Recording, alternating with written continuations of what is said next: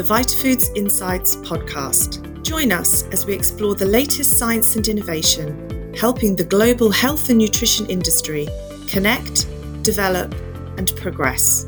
Today's host is Heather Granato, Vice President of Content.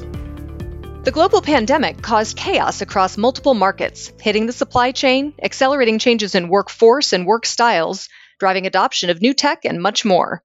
The chaos it caused across the food supplement market was, in many ways, what other industries could have hoped for spikes in sales, greater growth across the industry, talk of baseline nutrition and wellness on every website and media outlet around the world. But how do you quantify the impact? The team at Nutrition Business Journal recently released the 2021 Global Supplement Business Report, which is expecting to see global sales of supplements hit 167.49 billion by year's end, about 2.5 billion more than projected just a year ago. As companies look to meet consumer demand, they're navigating their own challenges and opportunities. Joining me today is Rick Polito, the editor in chief of NBJ and lead author of the Global Supplement Business Report. He's a trend watcher and nutraceutical industry expert whose commentary and sense of comedy are known across the industry for unique insights and a fresh perspective on the market. Rick, thanks for joining me today. Heather, thank you so much for having us in. I appreciate any chance we have to communicate this way. It's fabulous. Absolutely pleased. So let's dive in. You say in the global dietary supplement market, it's difficult to measure sales and growth and, in turn, difficult to predict. So, how did you do that in 2021? Assess this tremendous growth? Well, I think that there's this ever assumptions that were made early in the pandemic seem kind of naive right now for many of us. How many people here thought they were going to be back in the office last summer? Some of us are still like me, sitting in a basement talking to a screen. So there's so many different parts that were hard to predict, but we started to get a better idea on things because NBJ is so deep in the ingredients of this industry we can sort of see where the demand is going there that predicts us what's going to sell at the finished product. So that's part of the NBJ model in our way we bring together these numbers that touches across these different points in the chain that allow us to bring, you know, better numbers. But early on, people were scrambling for whatever ingredients they could find. They were buying maybe more than they needed at times and just trying to chase after every bit. And it made it really hard for us to untangle that and make a solid prediction, especially when things were changing so fast. And God, they keep changing. Indeed, they do. It's something else. And certainly, you know, what you're predicting now, I'm going to bet on it, but I'm not going to bet all of my money on it. I'll bet that 2.5 billion additional. I'm just waiting for that variant that gives me rock hard abs and, you know, erases fine lines and wrinkles. it's got to be out there. That's right. So let's dive into some of the specifics of the report. You know, we saw the growth rate in Western Europe was faster than originally expected, 7.4% compared to what you had looked at projected 5.7, but it still lagged behind this reported 14.5% growth in the United States. What's behind the disparity in those growth rates? Well, it's a hard thing to really nail down because as Western Europe is not just one market. Let's put that out there for starters. But also, I mean, there's the different sales channel mix, the way it came out in the United States, where e commerce was so established. E commerce, for all the complaints that many have in the industry about it and its effects, that's what made this possible. That's what made that 14.5% possible. So you had sort of one arena, one playing field with one set of rules. I think in Europe it was different. There was also this whole mix of different responses to you know, what happened with the virus. You had Italy, and then you had a much more controlled situation in West Germany or Germany. We don't have West Germany anymore, do we? well, you have Western and Eastern, but they're all one country. Yeah. yeah. So forgive me that. So we had all these different responses across there, and also just the market wasn't set up the same way with the sort of clarity that we had in the United States. In the United States, just the leading market for a reason because there's so much adoption, so much trial, so many new people coming in and out of the industry. I think all those things are what help drive the difference. Yes, we have seen that innovation and adoption across that US market. So let's turn then to Asia and especially China. So the growth rate in this market was lower than most other markets, even lower than seen as recently as 2017.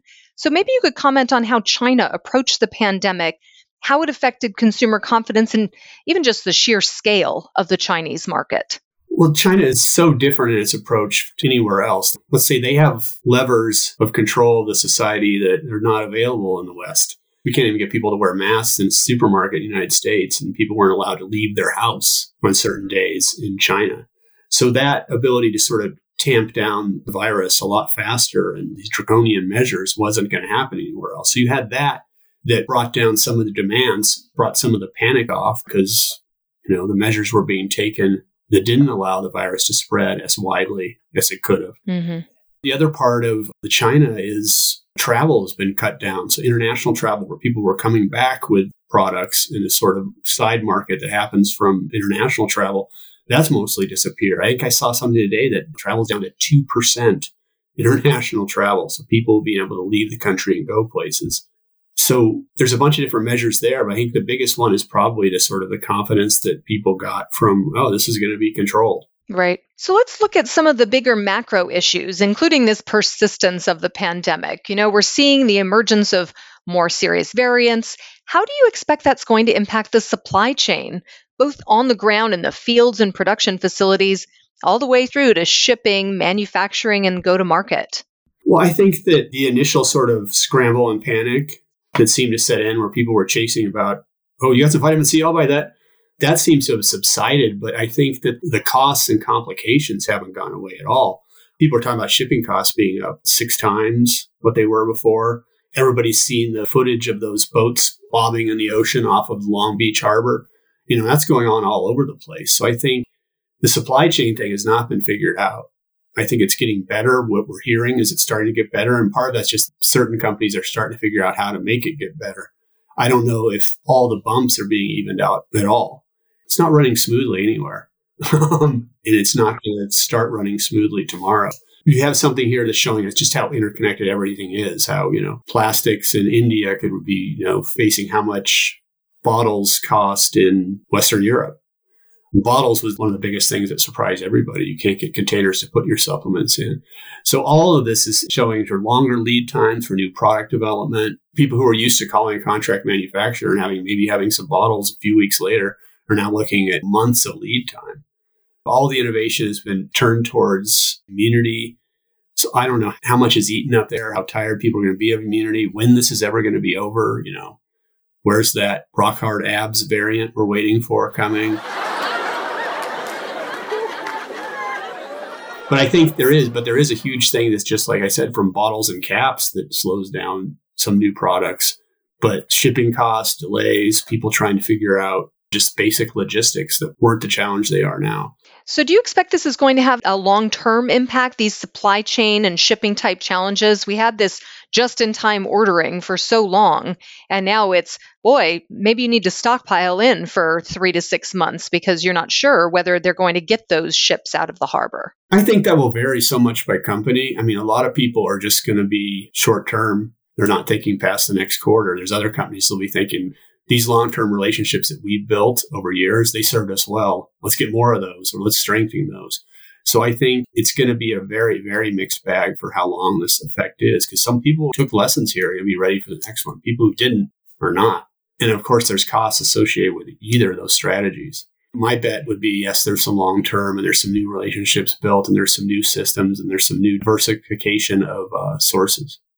So, finally, can we turn to consumers themselves? You know, they're buying more supplements in more markets, but how are they buying? And you alluded to this earlier this rise of online shopping and tech that's affecting the market. What does this mean for the future of supplements at retail? Well, it depends on how you define retail. My thoughts are the future is, of course, going to be is a subscription model where one of the biggest challenges for this industry has always been getting people to keep taking their supplements. But maybe if their supplements keep showing up on their doorstep, they will. And everybody won't have a half dozen bottles of stuff they just started and then never finished off with. So I think e-commerce is going to be a big thing. I think subscription is going to be an increasingly large part of it. Some companies have figured that out. I don't think anybody has laced that in with tech as well as they could you have some of the personalization like companies like Care of or Persona that have apps, but you don't see very many other people showing reminders, showing a way to integrate this into, you know, a lifestyle, as we always say. So I think that there's specifics is going to more stay on the shelf in stores. No one's planning on having, you know, an upset stomach next July, but I can tell you how many multivitamins I'm going to need next July. Of course, you know, if you actually did get people to order their multivitamins on a regular basis, imagine what we could do with continued growth across the entire supplement market. Absolutely. And that's one of the things from the pandemic is showing that immunity is not just something you take when you feel sick. It's something you take to keep from feeling sick.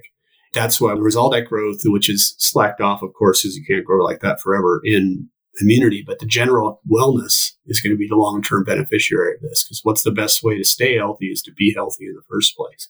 So I think there's a lot of opportunity that comes out that this lingering. We're not going to see, you know, this huge growth rates that we did, but we're going to see them from this much larger base. Lots of opportunities ahead of us for the future.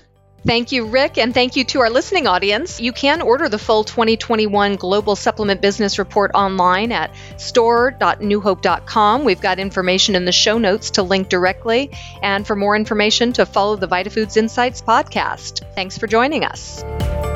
Thank you for tuning in, and don't forget to check the show notes that will allow you to link to the information discussed in today's podcast, as well as any sponsorship opportunities.